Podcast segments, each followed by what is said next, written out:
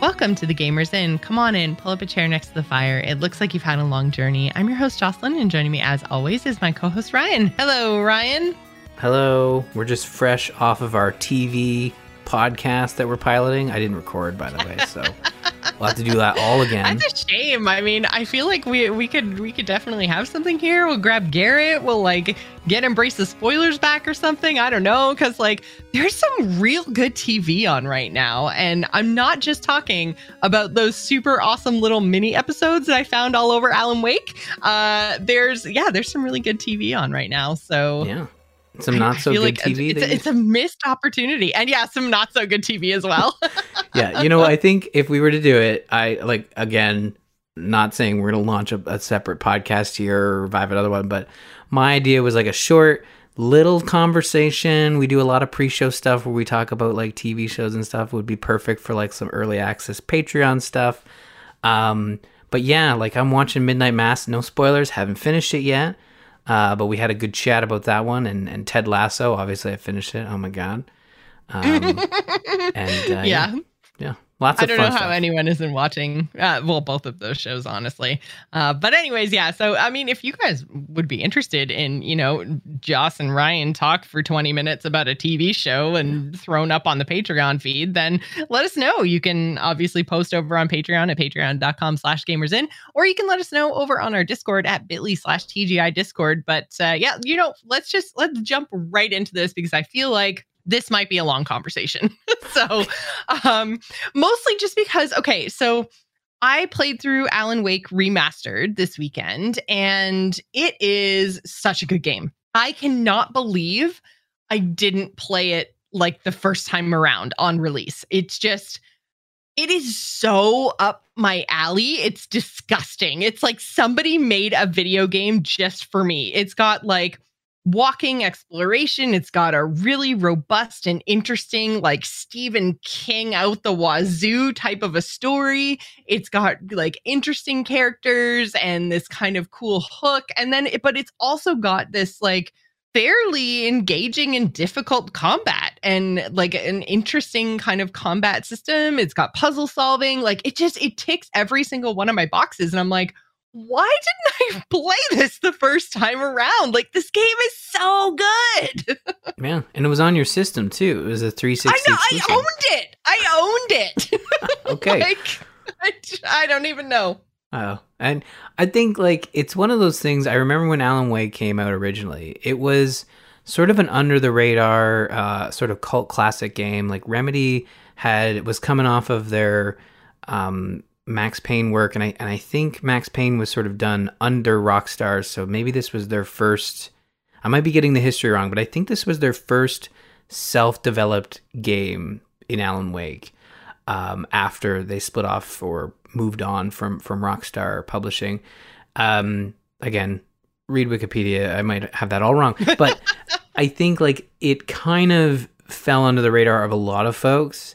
Because it was for its time, you know, it's in good company right now. I mean, speaking of talking about TV and movies and video games, like there's a lot that has sort of brought this type of game forward. You know, when you talk about Alan Wake when it came out and you say, oh, it's kind of like Twin Peaks. It's like you had like one show to point to as an example, but now you have so much content that is within the same realm that it kind of, it just works for a lot more people because they're more used to that type of content.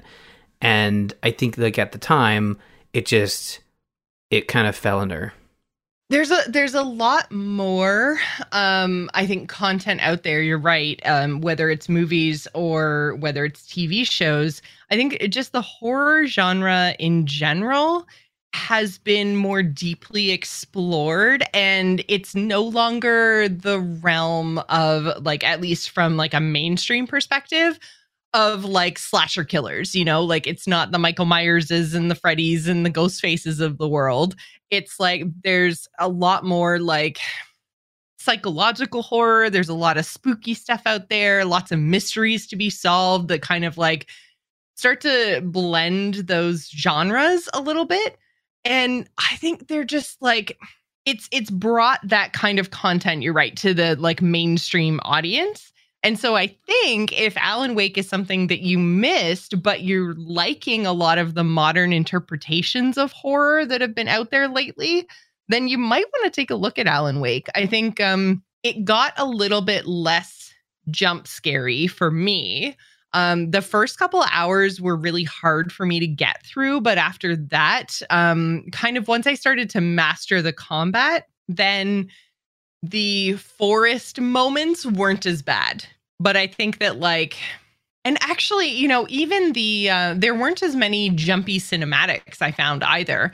Like they kind of had a lot of that like super spooky stuff as like setup off the top. And then like they kind of worked their way away from it, like not away from it in terms of like the story was still very much driven by it. But it's like you didn't have super spooky cinematics or things popping out at you necessarily quite as much. Like there were still like every once in a while an enemy would jump from behind a closed door or something and scare you, but it wasn't quite the same. Mm-hmm. Yeah, I think you're absolutely right. Like they set the tone at the, from what I'm remembering, I have not played the remaster, although I think it's one that I'll want to go back to eventually. They set the tone really well at the beginning of the game with sort of the environments and stuff. And I'm kind of like being reminded of the game, not just through our conversations, but also from what I played this week, that really does look back at the original Alan Wake and kind of brings it forward, in the Remedy universe. But they do let you explore that world, and it sets up the rules. I think this is something I've talked a lot about with the horror genre in video games, where I appreciate a good horror game when they set up the idea of a safety net, like the idea of a safe room.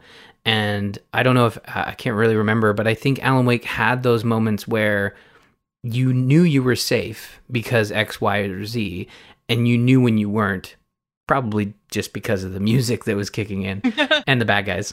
The music does play a really big part. There's some very ominous, there's an enemy in the area type of music. There's a lot of really good sound design. I mean, often you can hear your enemies because they're all people. Mm-hmm. So you can hear them like talking, or you can hear like footsteps and stuff. Like the sound, honestly, I think more than anything else in this game, the thing that I noticed was the sound design. Like it was freaking flawless.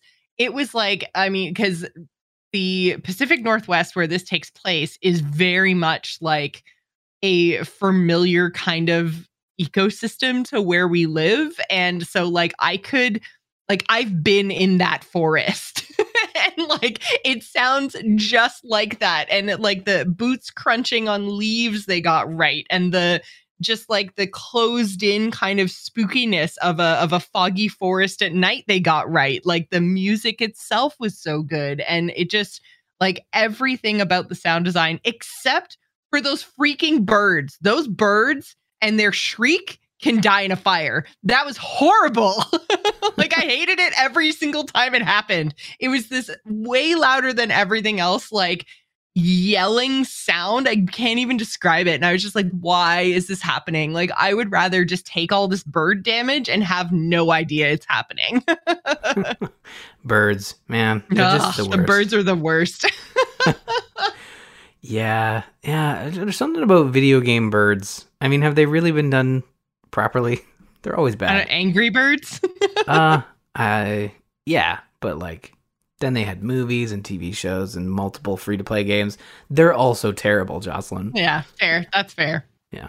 But yeah, so the sound design is really good. I ended up really liking the story. I'll be honest. I got to like chapter 3. I just started chapter 3. And then I looked it up. I was like, okay, how much time am I looking at? How many chapters are in this? Are they all kind of the same length? Like what's going on? Because it's set up like episodes of a TV show, which I thought was kind of weird. I don't know if it actually launched like episodically like we were used to from like Life is Strange when it first came out.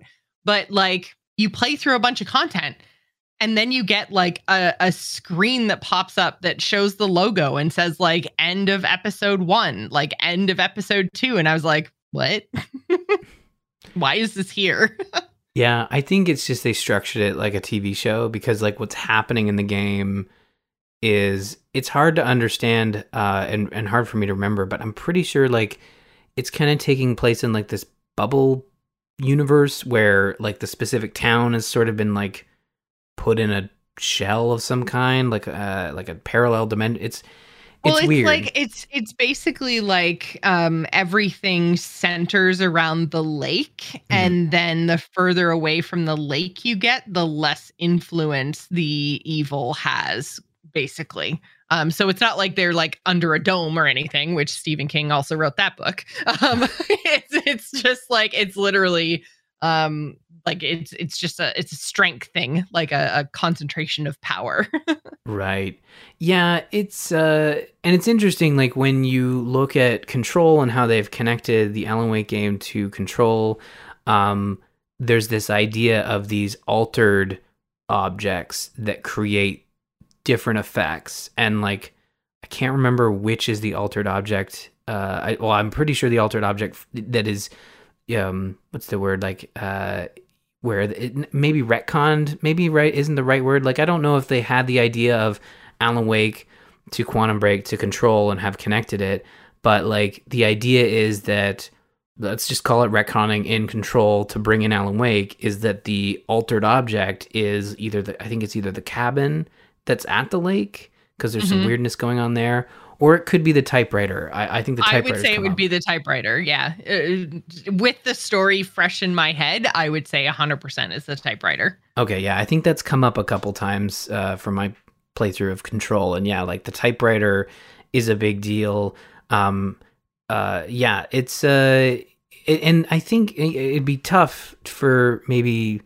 Well, I'm just going to ask anyways. I know there was like some news out there that they had done some touch-ups to Alan Wake Remaster to kind of allude further to its connections to the rest of the Remedy universe. Like, did you play much of Control? And if you did you kind of see some of that? Like maybe like a bureau agent? So yeah, okay. So there was, and again, I didn't play Alan Wake back in the day, so I don't know what's been altered. There is an FBI agent, and at one point the sheriff is like, I want to talk to your superiors and blah, blah, blah, blah, blah. Like, why are you even here? And he basically like brushes her off and is like, lady, you couldn't handle my superiors sort of thing. Like in a very like, that's not going to happen, that's impossible kind of way, which, you know, like, it's funny because like they often like when they do this kind of like butting heads of like local cops versus the feds, like arg territory war. It's usually they just kind of pull the jurisdiction card and they're just like, we're the feds, we're taking over, blah, blah, blah. And they just kind of pull that power play move. But he was more kind of like cagey and sketchy about who actually sent him, which gave me kind of Control-y, because I can't remember what the bureau thing, the government thing is actually called.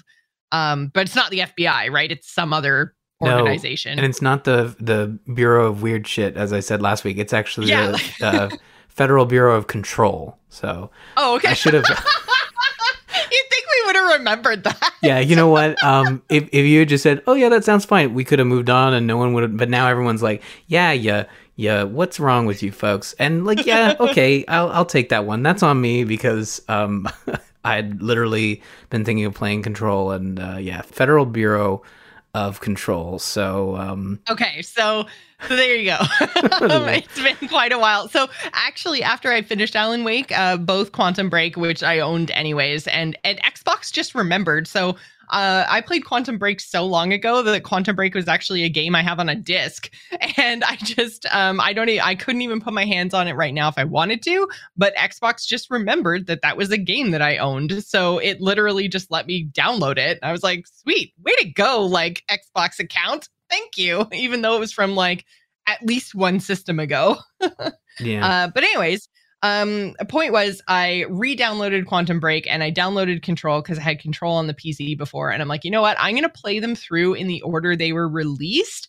And now that I've played Alan Wake, I'll actually pick up on references in Quantum Break and Control. So I'm kind of like, going to just play them back to back and get that whole experience, because I kind of like not fell off of Control. I never finished it. I didn't even come close. And it was kind of like just like hearing that it was part of this grander universe. It made me want to like know / remember / understand the lore of the earlier stuff better. And at that point, I was like, I should really play Alan Wake. And I owned it on Steam. So I'm like, I'm totally going to do this. And then I completely forgot and never went back to any of it. But now I'm super into this whole universe. And I really want to see how it's all connected and how, you know, the playthroughs go and stuff. So that's kind of my plan, is to go Alan Wake, which I just finished. And then I'm going to go in and play Quantum Break and Control and just play the Remedy universe and see what they've got in store. Because like, man, it's just so freaking cool. Yeah. All of it's just so cool. Yeah, they've done a really good job of crafting this weird universe that has a lot of weird stuff going on. And Quantum Break's an interesting one. Like we have a lot of people who jump onto the show, the podcast, like late in the game, and we don't encourage you to go listen back to a bunch of episodes, but there is one episode related to this conversation where we did do I think it was like a pilot episode for our Inside the Game, and it was Quantum Break. So if you want like a deep dive discussion, unless Jocelyn wants to like revisit the game after playing Alan Wake and Control and all that, but still, I think it's worth going back if you want to get like a really good focused conversation on Quantum Break, because we talk about, I think, pretty much everything. Yeah. Yeah. And I think so. Yeah, I think I'll probably end up talking about it here again, but mostly just in terms of like how things relate together into the grander universe. But yeah, like I said, because I didn't play it with like previously, because I've only played the remaster version, I don't exactly know what was maybe changed, added, retconned, or whatever to make it fit into the Control universe a little bit better. But I will say nothing about it felt forced or fake or shoehorned in, if that makes sense. Like all of it seemed to flow pretty well. Like, was there an FBI agent in the original Alan Wake? I think there was. Okay. And I think, again, like we can talk about it in a bit, but I think they kind of connect it even further by saying they reference the FBI agent in Control, and they reference like some cross bureau information sharing agreements that kind of come into play. But there is like some specific mentions. Okay. But that's all like, that's in Control, right? Yeah. Not in the remaster. Yeah. Okay. I think like, the changes are very subtle, and it's kind of like you got to go find the IGN article that's like 5 things that connect Alan Wake Remastered to Control. Yeah, you know, and I think they are very minimal. I wouldn't be surprised. I mean, we talked about it last week about the Game Awards coming in December. I really wouldn't be surprised to see Alan Wake 2 announced at that event, because Epic has very much been a big part of the Game Awards, basically like sponsoring many, many reveals there. I think that's where they like launched a bunch of stuff about their store too. So I could see Remedy, because it's been a whole year since Control sort of wrapped up. So I could see them announcing the next project as like a 2023 type game, like teasing an Alan Wake return, because we're due up either this year or next year. We're going to get the announcement. It's just a matter of time. Yeah, I'm curious if they'll like. I could have sworn Alan Wake 2 had already been announced, so I guess it's just the rumor mill swirling around the internet. But yeah, I would also like, as much as I want to see more story from Alan Wake, like from that character, I grew pretty attached to him. I'm not going to lie. I didn't think I was going to. So there's a couple of different characters in the story. One that you end up spending quite a lot of time with, who I didn't really think I was going to like, but he grew on me. And that's Alan's agent, Barry. And I think they did a really interesting thing in Alan Wake. So you go around and you collect manuscript pages, and they are like hints about what's going to happen later on in the game, basically. And I won't necessarily say any more than that, because I am trying to kind of tiptoe around spoilers as much as I can here. But like, there's a couple of pages that you find about Barry that very much say, like, this is where he's going to die. And it kind of gave me the Mass Effect 3 feeling of like, oh my God, I have to get through this as fast as possible. I need to get to Barry. He's going to die. And like, it just, I grew so attached to him and I just wanted to protect him so much. And there's this one point in the story where he shows up and he's wrapped himself in Christmas lights. And I'm just like, I love you. And I thought I was going to hate you. Barry's great. I remember Barry. Yeah. I remember the Christmas lights scene. He shows up and he's so obnoxious. And he's so like, I'm New York and I'm better than you and whatever. And why aren't you writing? And why haven't you answered my calls? And blah, blah, blah, blah, blah. Slimy agent crap. And then so quickly, because, you know, I think he says, I can't remember which one of them it is, either Barry or Alan, but pretty early on in the game, one of the two of them says, like, you're my best friend. And I'm like, you're just saying that. But by the end, I'm like, oh, you're my best friend. Like, it just, I couldn't believe the 180 I took on that character. Like, it was crazy. Yeah. It's so well written. I cared about that little dude so much.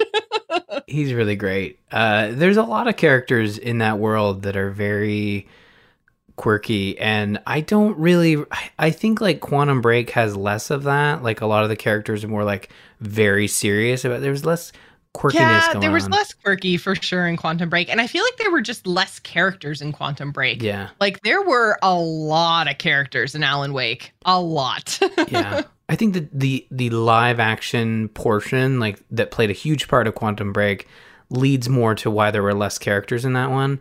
And, but some stellar actors in Quantum Break. So, and you know, their fascination with using like sort of live action both in Alan Wake, Quantum Break, and yeah, and then they did it in Alan Wake too. Yeah, like I said, I was sitting there watching those TV shows, and at one point you see like this like talk show thing that he did back in New York, and like that's fully live acted, and you know, like it just, there's so much. Yeah, it's a really good game. I think like for the cost of, you know, $30 to $40, we talked about that last week. I think it's a it's worth revisiting and... Or playing for the first time. Yeah, or playing for the first time. And honestly, I'm sure it'll go on sale at some point if you want to add it to your list and kind of revisit it down the road. Like, it's at this point, kind of timeless, right? Like, you can... Mm-hmm. You have the best version waiting for you when you're ready. So, yeah. Yeah. I really thoroughly enjoyed it. It took me about 10 hours to finish. Now, 10 hours to finish was on, first of all, on easy mode, because I wanted to just get through the story. Because again, what I'm more interested in than like game mechanics is just the universe building of these three games. So like, I just kind of want to get through them and see as much of them as I can. So yeah, I think I clocked in at like 9 hours and 47 minutes. And so that includes, you know, some sitting in the menu time, obviously. But yeah, I did play it through on easy. So my combat was like, it was almost non-existent. I think I died maybe 2 or 3 times. And the times that I died was very much just because I backed myself into a corner I didn't realize was there, sort of thing, and then just got, you know, overwhelmed. But I mean, like, as long as I was able to stun the enemies, and then, you know, I like, most of them took 1 shot, some of them took 2, some of them took 4, like the bigger ones took 4, and I think the bosses took like 6. So it was pretty trivial combat, which was fine, because again, I was able to get through it pretty quick. I did not find very many of the collectibles, which is also going to really factor into your playtime, because there are a lot of things to collect. There's things to collect that I never even saw in the game because they were so like in the background, and they weren't like, so you can collect like coffee thermoses, and there's like 150 of them in the game or something. They're everywhere. It's like, God, Alan, how much coffee do you have to drink? Like, come on. But they're like, they're fairly large. They're blue and white, so they stand out because most of Alan Wake takes place at night. So you've got these bright blue and white with like a little like, hey, I'm a collectible shimmer on them. And you run over to them. And then there's also like a pick up coffee prompt, right? But then there's other things like I think it was like stacks of cans knocked over. So there's like around the game, there's stacks of 6 like tin cans that you can shoot like you're target practicing, and that's a collectible, but like there's no indicator that you can interact with them or anything, because what you need to do is shoot them. And yeah, that's a collectible. And there's like, I don't want to spoil them all. If you guys are interested, you can go check your like your stats within Alan Wake, because it'll tell you all the stuff that you can do. But yeah, I was shocked. I was like, I went and looked at my stats just to see what my time played was. And then I saw that and it was like, you know, stacks of cans knocked over, 0 of 12 or something. I was like, what? So then in my last episode, because by that time I was on like episode 5 or something, then I started looking for them and I found a couple, but I was just like, damn, like how much have I missed? So like, if you are into collectibles and like finding every last thing, there is so much to find in this game. The manuscript pieces I found, I think I missed like 5 of them over the entire game, not counting the ones. There are some manuscript pieces that are only available on nightmare difficulty. I have not done nightmare difficulty, but otherwise like they're not that far hidden. And they're also, again, bright white pieces of paper that shine like beacons. So they're really easy to spot. But sometimes they are a little bit out of the way. So if you are interested in like going off the beaten path and like looking for collectibles, it's going to mean more combat. It's going to mean like more time spent searching. So I think like you could probably say Alan Wake is completable in like 9 or 10 hours, and then probably like finished in 15 to 20. Again, depending on if you want to go through and defeat like each different difficulty and find every little thing. That's not too bad. That seems like... yeah, it's a fairly big game, honestly. It's mostly on rails. Like it's not open exploration by any stretch of the imagination. There's some sections that are like a little bit more open than others, but they're still like the edge of a road on one side and a mountain on the other side. Like there's only so far you can go. But yeah, there's definitely a lot of space in a lot of cases. And like I say, I was taking my time and trying to very specifically go the opposite way to where the game was naturally telling me to go, because you do have like a little radar indicator thingy. And I still didn't find like all of the bonus caches of like weapons that are hidden everywhere. And like, but oh my God, man, this, I feel like I could talk about this game for like ever. And I'm still trying my very best to stay away from spoilers. But you have the ability with your flashlight in the dark to see this like iridescent yellow paint that someone has left behind for you.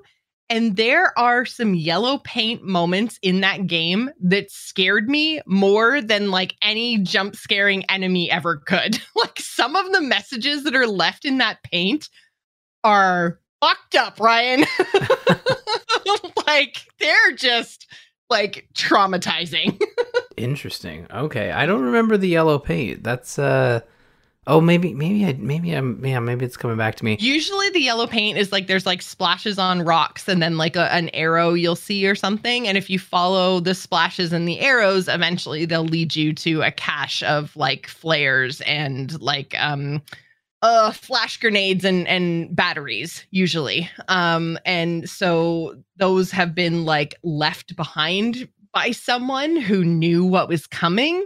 And it's kind of an interesting side story / like background info, I guess. And there's lots of like little tips and stuff in the yellow paint. So then when you find a yellow paint message that's a little bit like off and disturbing, you're like, wait a minute, is this still the same like yellow paint person that I've been following this whole time?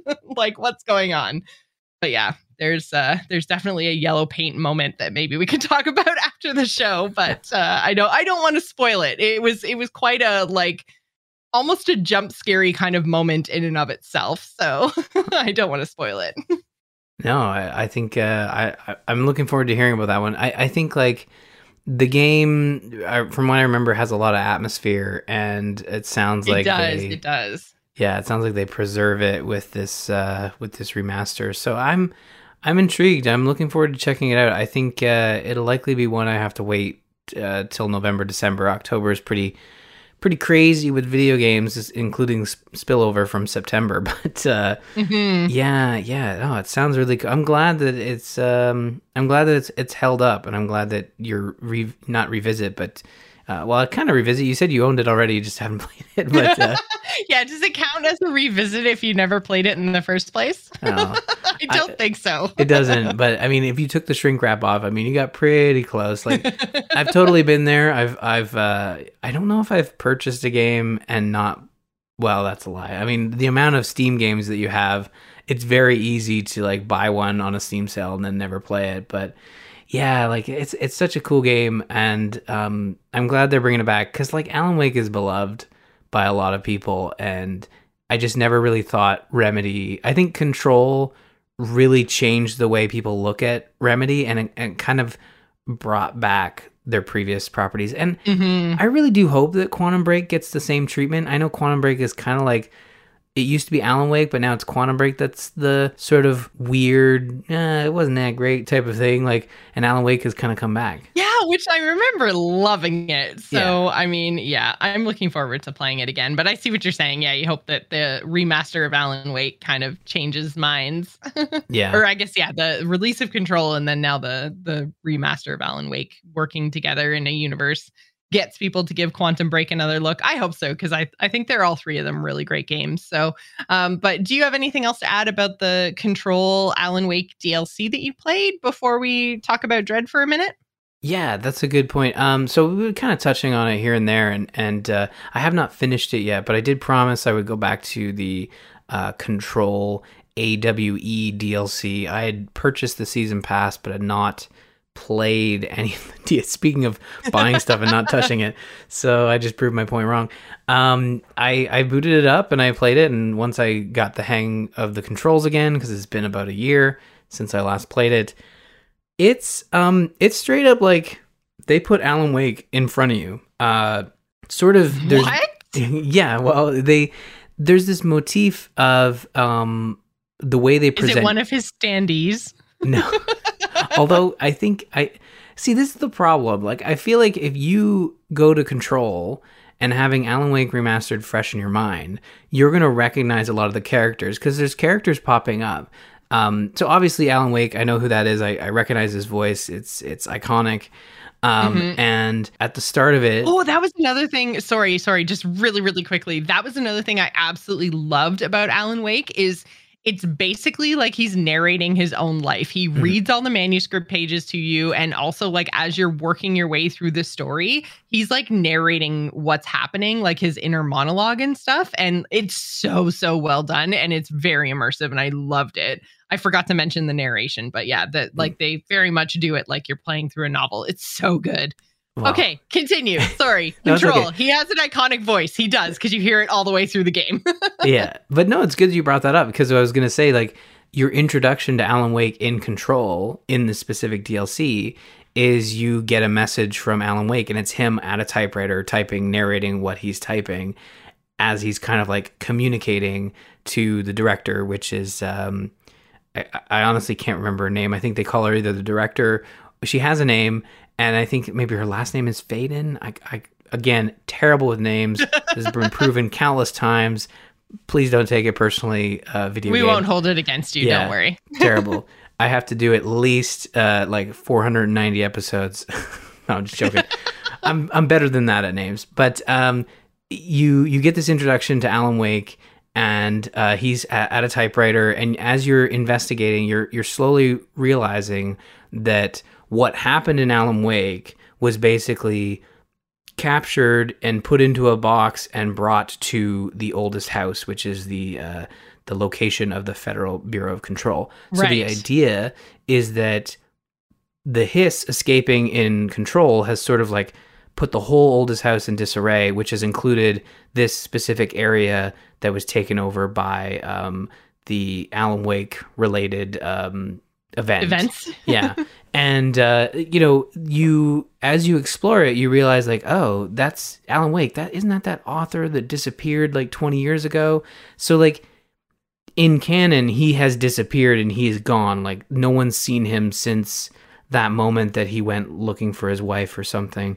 Right. And there's a boss in the DLC, and I did look it up, and it might be a bit of a spoiler, so I won't say his name, but the boss that you're sort of trying to seek out in the DLC is a character from Alan Wake, like a bad guy in Alan Wake that is sort of jumped. My God. Yeah. Oh, I think I know who. Yeah. Ah! we won't. I can't think of a way of like confirming it to you without spoiling it. Yeah. No. Keep it out of the show. But I'll do it. I think I'll do it post show. You can write it. You can always write it in the doc. But yeah. Yeah. That's awesome. It's all good. So they kind of like continue with that. So, and there are other characters. There's so you get like. So in Control, the way they kind of have their live action characters talking is it'll kind of be like a weird projection over the environment. And it is live action. You can tell that people are like, it's the actual actors. And that's how you see Alan Wake. But then there are other moments where it's rendered in game. So you see an updated sort of aged Alan Wake. So he's clearly been like trapped here for 20 years. And he's talking to, I think, not his writing partner, but like a poet. Tom Allen. Yeah. Okay. All right. So that makes sense. So again, like I feel bad having played this without remembering anything about Alan Wake because I feel like that moment should have been better. I'm kind of like, who is this guy yelling at Alan Wake? I don't get it. So if anything, this conversation is like, if you're thinking of playing Control's DLC, you might want to at least read up on Alan Wake to understand who these characters are. But that being said, understanding who Alan Wake is probably the key thing you need to know here because this is very much an Alan Wake DLC. I have not finished it, but like the way, I mean, Alan Wake just fits so well within the Control universe, and the fact that Control is all about like the Federal Bureau of Control and how every weird thing in the world, it's kind of like the Men in Black of their world, in that it is very much supernatural as opposed to aliens. exactly. So like every weird thing that has ever happened, including like alien abductions or whatever, gets funneled back to this bureau, and it works so well in that like they can just say like so one of them is, it's a little bit of a side quest, but as you're chasing the bad guy through the investigations area, you come across this lunar lander. And the idea is that the lunar lander isn't the augmented object.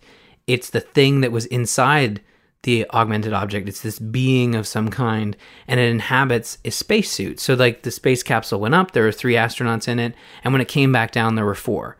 And everybody on the ship insists that they left with 4, but everybody at NASA's like, no, like we only sent 3. And this spacesuit, which is the only thing that, like, it's not a human, it's this spacesuit that's been inhabited by some, like, alien or whatever, and it speaks in gibberish, but, like, it's set up in a way where it's all English words. It's as if, like, an alien had sort of gotten a hold of the English dictionary and just thought, well, if I put all these words together... I didn't know how to put them together. Yeah. Exactly. So it's like, there's a little side quest where you hear some dialogue, and that's the best part about Control is, like, similar to Alan Wake, there's all these pickups that you can do. And if you read them all, if you engage with them all, like you do get a lot of this backstory that really fills out the character of the Bureau. And I really love this moment where you're learning about this like spacesuit that comes back that's inhabited by some alien. And they've put it in a prison cell because they don't know what it'll do. So they're like talking to it, and he's like, oranges and bananas. Tubes for feet, like as if he's having a conversation. And the interrogators are just like, look, man, you just need to tell me why you're here and what you want. Why? Controller head, banana feet. And then you have this quest after you sort of clear the area, and you go up to the cell and like, hey, are you okay in there? And then he said something about oranges, banana, controller head. I'm just looking around like my room to kind of give you the sense of what he says. I love how much fruit Ryan has in his office. I don't have any fruit in here. I just don't know why. Anyways. Oranges and bananas keeps coming to your head. He uses fruit sometimes, but so in this quest is like, he said he clearly wants something. I was like, okay, I'll look around, and you end up looking around through this area. You find a bunch of objects, and he's getting more and more agitated because you're clearly not giving him what he wants. And he finally just says, like, look, head, I need head to put on top, on the bottom of the top. It's there. I need it. Come on. And like, and you're like, and then it gives you the note on the map, like, this is where you need to go. And what he's looking for is the space helmet. He wants the helmet. Yeah. Yeah. So, and then he's like, oh, too good, you know, lady mystery or whatever. And clearly he's happy. And, and I just love it. It's so weird and quirky. And again, I think that was the misstep of Quantum Break, is that the weird and quirkiness of it was like what was going on, but it was still so serious. And I think with Control, they just, they take it in completely. It's all weird. It's all quirky. And I love it. And this DLC sort of basically takes Alan Wake and says, like, no, Alan Wake, part of this universe. I could see, like, the next game just being like Alan Wake Control, and it's just smashed together. And I don't know where it ends. I don't know where the DLC ends. I haven't finished it yet, but we wouldn't talk about it here anyways. It'd be too spoilery, but like from what I've played, if you have Control and you like Alan Wake, this sort of brings Alan Wake into the current period of time within the Remedyverse, and it works so well. It fits so well. And I'd imagine, I don't know where it's going to go, but I can imagine that it sets up the future of Alan Wake in some way. So I'm looking forward to finishing it. So, quick question. Does it happen like in line with, like, if I'm going to go and play Control, like the complete edition from the start, do I get Alan Wake randomly partway through whenever I stumble upon it? Or is it like after the ending of the main Control game that then you pick up the Alan Wake story? That's a great question. And honestly, one that I did look up, because so I have a completed save where I bought the DLC on the PC, but I have the Ultimate Edition on the PlayStation 5 because it was given away as part of PlayStation Plus. And I thought, like, I kind of want to play on the PlayStation, but I would have to play through the whole game. And in order to play the DLC for tonight, there's no way I was going to get it all done. So I decided to dust the PC off and give it a go. But yeah, like the Alan Wake stuff will pop up. I think it's the 7th mission, which is quite, a ways into the game. I'd say probably the last third of the game it'll pop up. But before like the big end. Yeah, you can do it before the end. But this is what I really love about Control and about games that do this, where when you finish the game there, and when it makes sense for the story. And in this case, it does, like when the story supports continued adventuring, where it's like you beat the big boss, but you're still, as you know, it's right at the beginning of Control, you become the director, but by the end of the game you are the director, you're comfortable in the position, and you literally unlock the outfit of like you're the director now. And and the DLC can be done post completing the game, and there's new dialogue and there's new options to talk to people and sort of get more information about what's going on. And I just love when developers do that, where they say, like, look, this is a narrative experience. We want to support, we want to have DLC.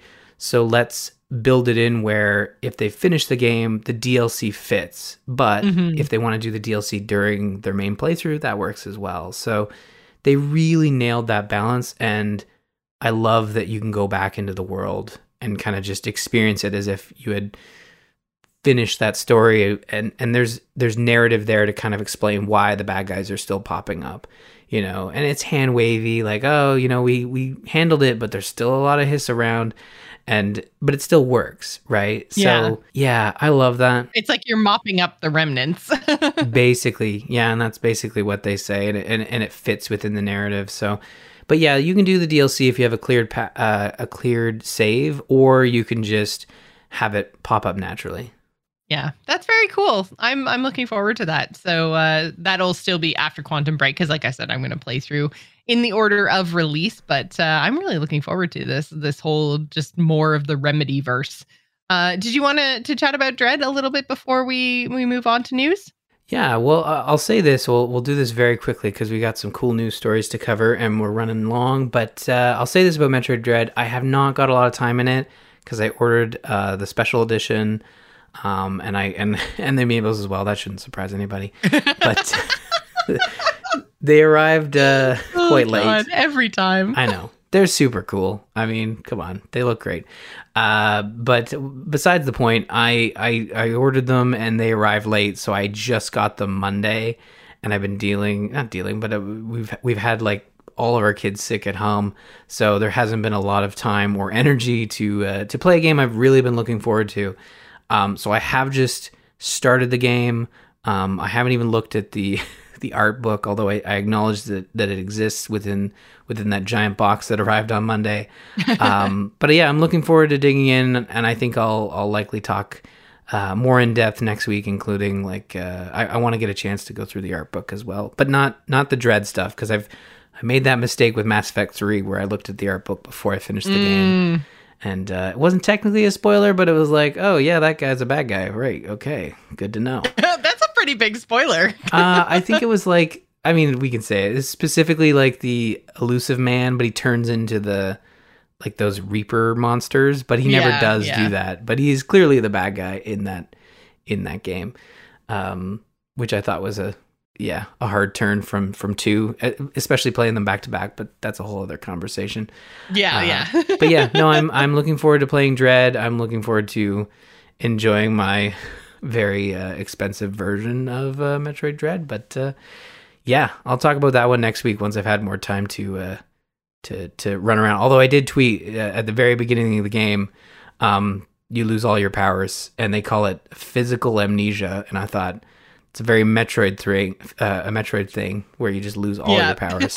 Just everything shuts off. Yeah. They don't even try to sugarcoat it. They just like, you lose all your powers. Well, I mean, I think you will have quite a chunk of it done by next week, because Matt bought it as well and beat it in less than 8 hours. So there's that. I don't think. Yeah, it's a fairly short game from what I've seen. So, I mean, and you're definitely on your own. I watched him play a little bit of it, but it's not my jam. Yeah. Which I know is going to make some people really upset, but you know, like, it's just, guys, I'm sorry. It's not my jam. You can't like everything. I think like there's a lot of stuff that I like that you don't need to like. And there's stuff that you like that it's not really my jam either. Like, that's totally normal. That's fair. Yeah. I got a city builder of beavers. So I'm going to play that for next week. Yeah. They got me with their tagline of our game has a lot of wood. I'm like, sold. Okay. So yeah. See, not everyone's going to like that. I thought it was hilarious. I'm really looking forward to building a, like, what did they call it? Wood punk or lumber punk city with beavers. Okay. That's what I'm doing for next week. Well, I mean, very different experiences coming to you next week. So look forward to that. I don't know if a beaver city builder is my jam, but I look forward to living vicariously through you. Yeah. All right.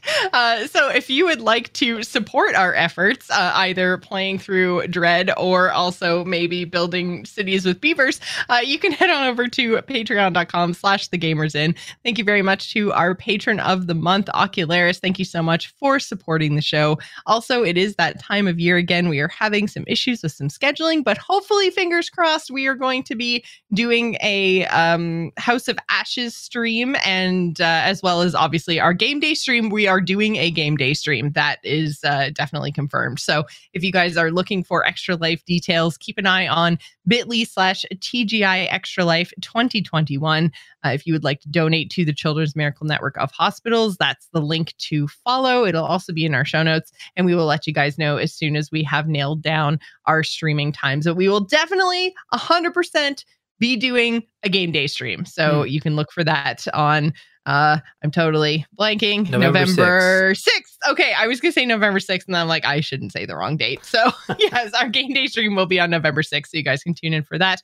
And Ryan, you are doing something this Friday as well. Yeah, kind of snuck up on me. So yeah, we're going to be playing Marvel Avengers this Friday, October 15th, 8 p.m. Eastern. We're going to have a few views that you can check out, so you can check out tiny.cc/watchavendads. We'll have the links in the show notes.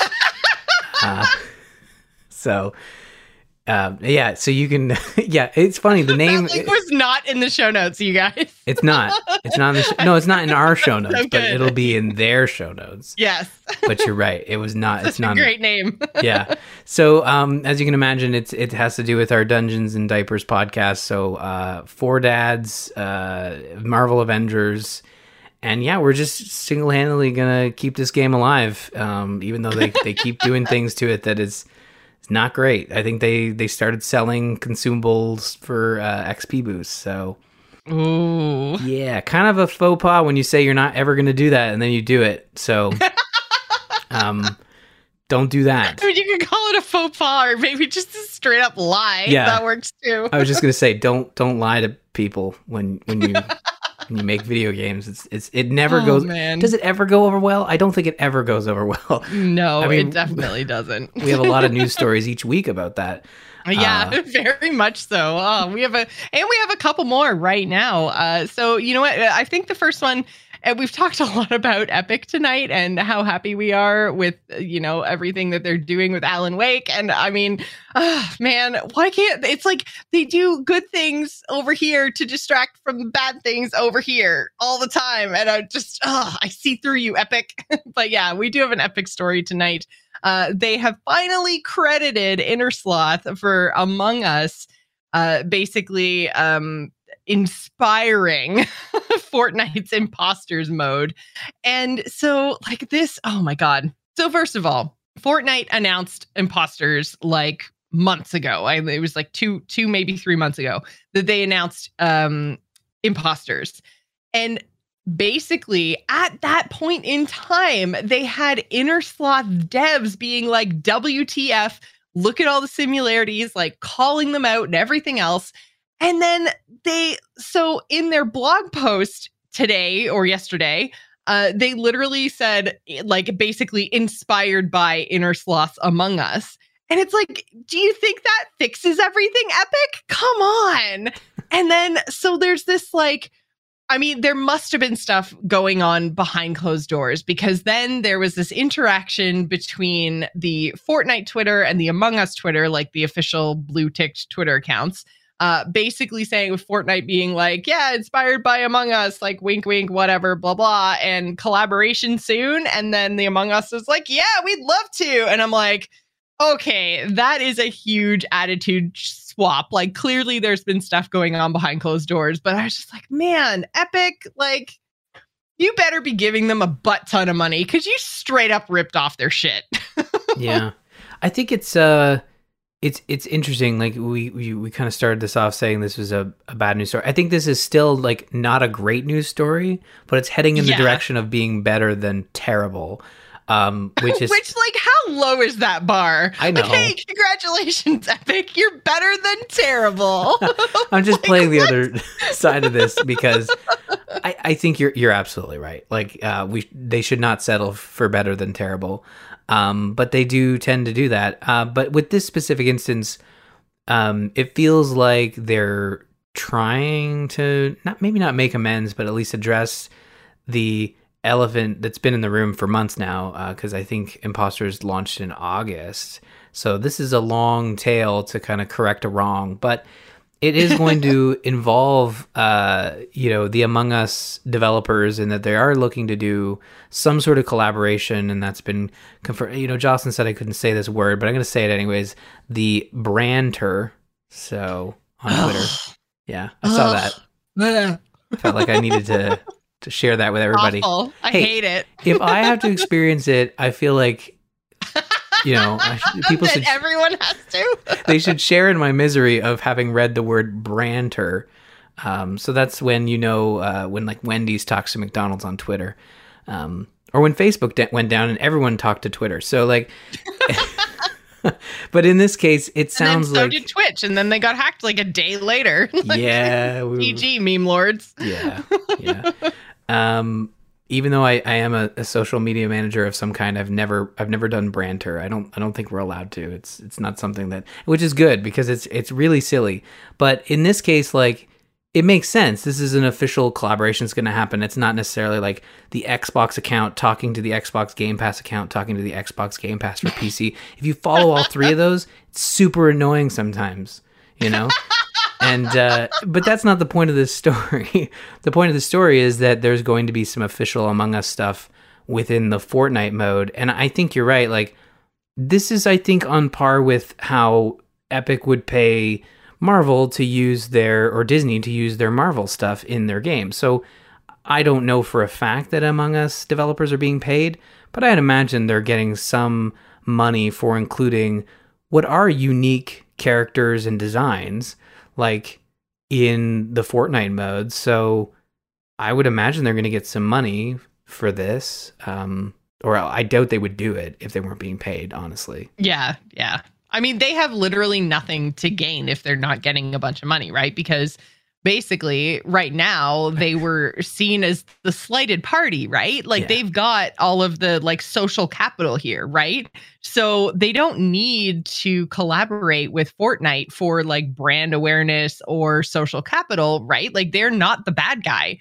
Fortnite's the bad guy, and the bad guy is the one that needs to pay the good guy to get them on board. Like, otherwise they don't get anything out of it, right? So there's got to be money changing hands here. Yeah. Well, there's very much, I mean, I don't play a lot of Among Us, but there's very much like some uniqueness to the characters and stuff, to the point where I remember when, I think we talked about this, but I remember when Caden was in virtual kindergarten and they used like the Among Us sort of characters and stuff within one of their like countdowns, and it used the sounds and everything. And I don't know if it was official. It was it could have been ripped off.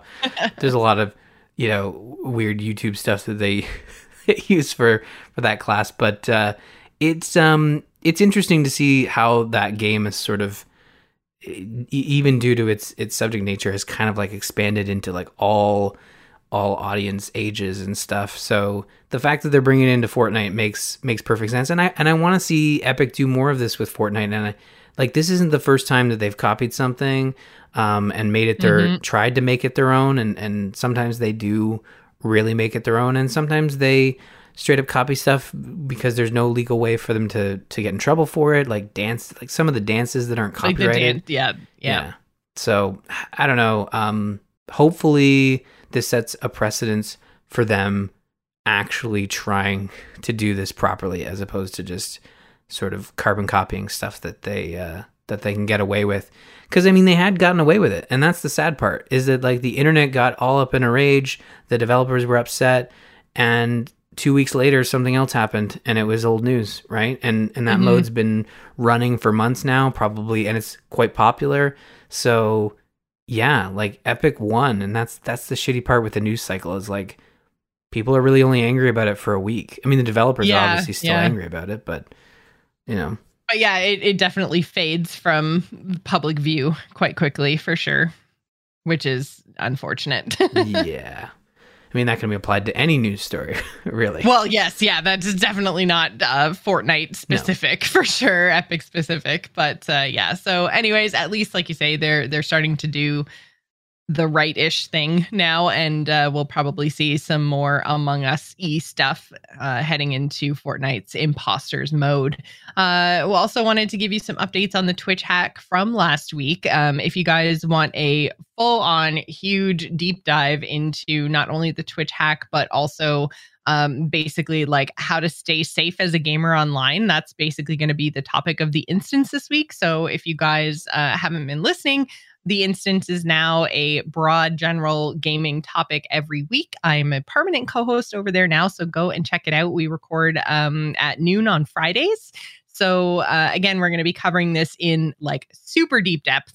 And but yeah, we have a couple of quick updates for you guys. I think last week we were telling you guys that you should be going and changing your stream key, even if you aren't a streamer. And Twitch has actually gone ahead and done that for you now. So they said, out of an abundance of caution, it's like, Twitch, we know you fucked. We know.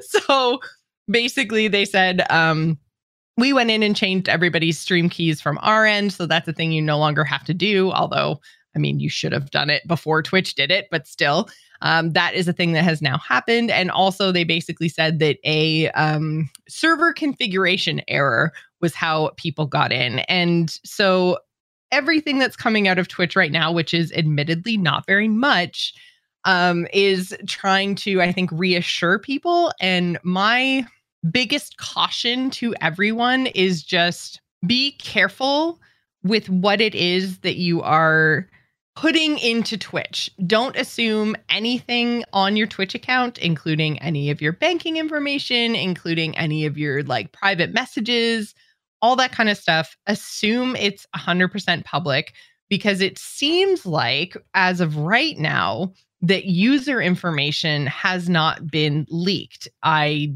personally don't think that's because the hackers don't have it. In my opinion, based on the kind of information and chatter that is out there and the information that's already been leaked as people are kind of like pouring through, as we were talking about last week, it was 120 plus gigs of data. Now that people are pouring through that stuff, it seems like the intention of the hacker was to basically target Twitch and not necessarily target the people who use Twitch. But the stuff that they leaked is now out there and available to anyone with any potential intentions. So kind of a double-edged sword, right? You're trying to take down Twitch, you're putting out their source code, you want people to make competitors and whatever, you're leaking all their secrets, that's all fine and dandy. But then I go, hey, I hate that streamer, or I hate women, or I hate insert group here. And they can be very easily targeted now because Twitch has all the vulnerabilities. So just be careful and assume that you will be compromised, because it's a very realistic possibility that you will be on that specific platform. I mean, everything can always be hacked, but there's a much, much, much higher risk on Twitch right now. So just be careful. Yeah. And some of the news stories that, so we'll have links in the show notes, you know, Twitch's update, which again, talking about news cycles and how things kind of fall off the sort of attention.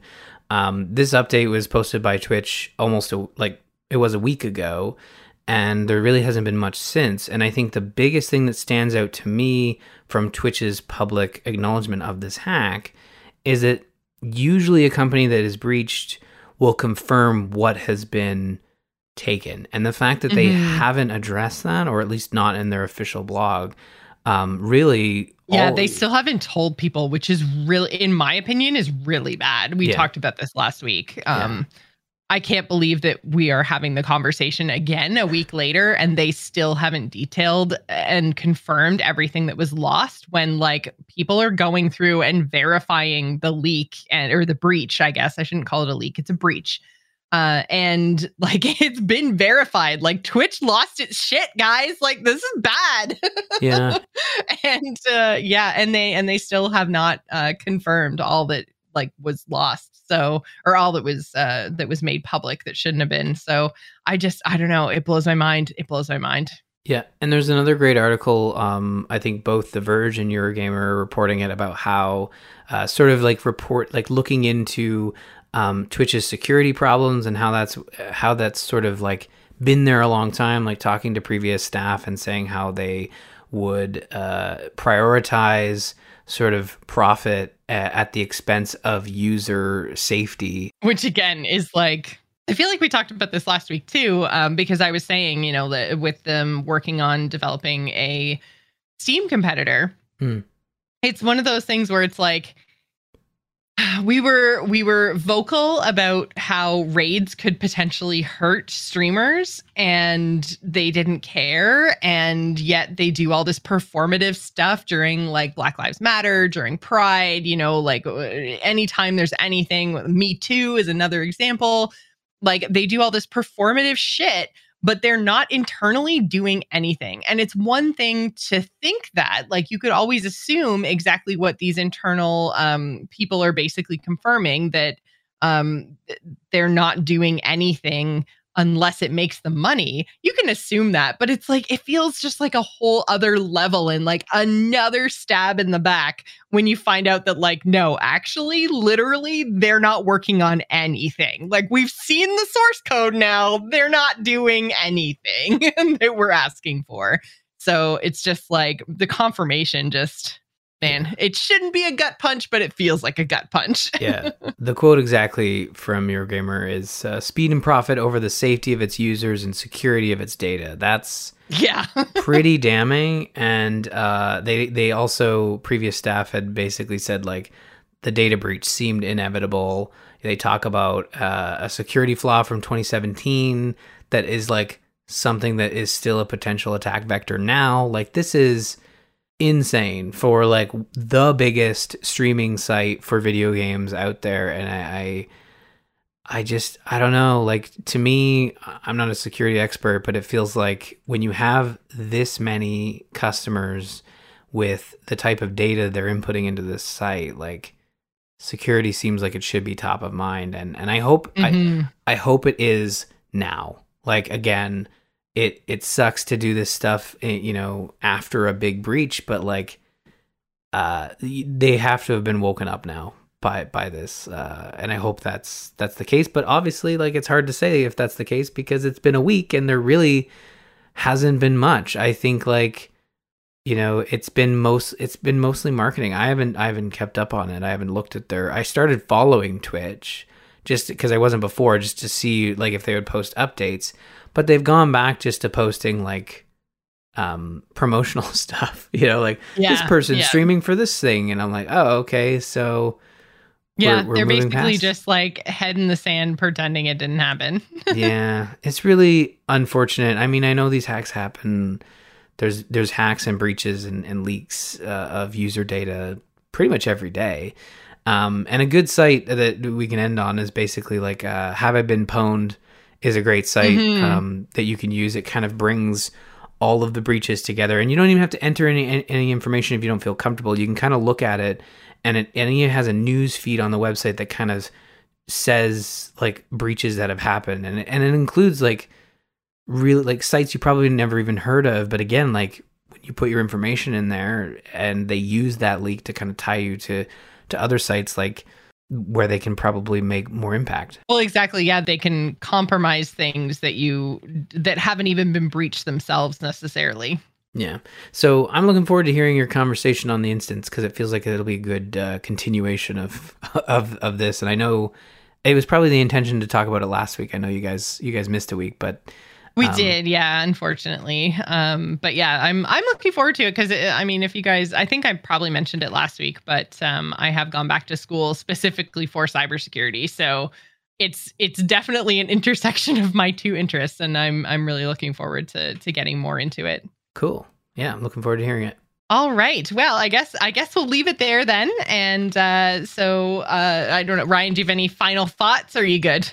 No, I'm good. I think... we'll continue to keep an eye on it. I don't know if we'll now have to have two headings in our news, which is just Activision Blizzard and Twitch hacks. We totally, guys, I had to skip Blizzard tonight because I just don't want to talk about it. It's a gigantic fucking shit show that I don't even think I can navigate through on a podcast. So either go try Nexus Gaming News, which is Garrett and Kyle trying to navigate this shit, or go read like literally 20 articles because that's how many it's going to take to try to figure out what the hell is going on between Activision Blizzard and the two government agencies that are now fighting amongst themselves because that seems like the right thing to do.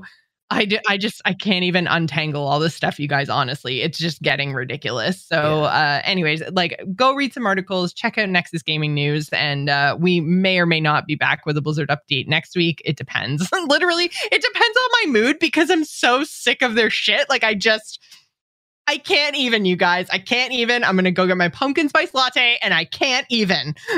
That's how I feel about Blizzard right now. It's basically, look at it this way. It's two government agencies, two Spider-Man pointing at each other .gif. Like it's ridiculous. Anyways, go check out other other sources, but yeah, there's still Activision Blizzard lawsuits are still a thing that's happening. So, but yeah, that is going to do it for us tonight. If you guys want to join in the conversation or attempt to explain to me what is going on in American law, you can do that over on our Discord at bit.ly/TGI Discord. You can also follow us on Twitter. You can find me, Jocelyn, at Joss Plays, Ryan is at R Murphy, and don't forget to follow the show at The Gamers Inn. Thanks for staying at The Gamers Inn. Remember, tune in next week. Bye, everybody. Bye, everyone.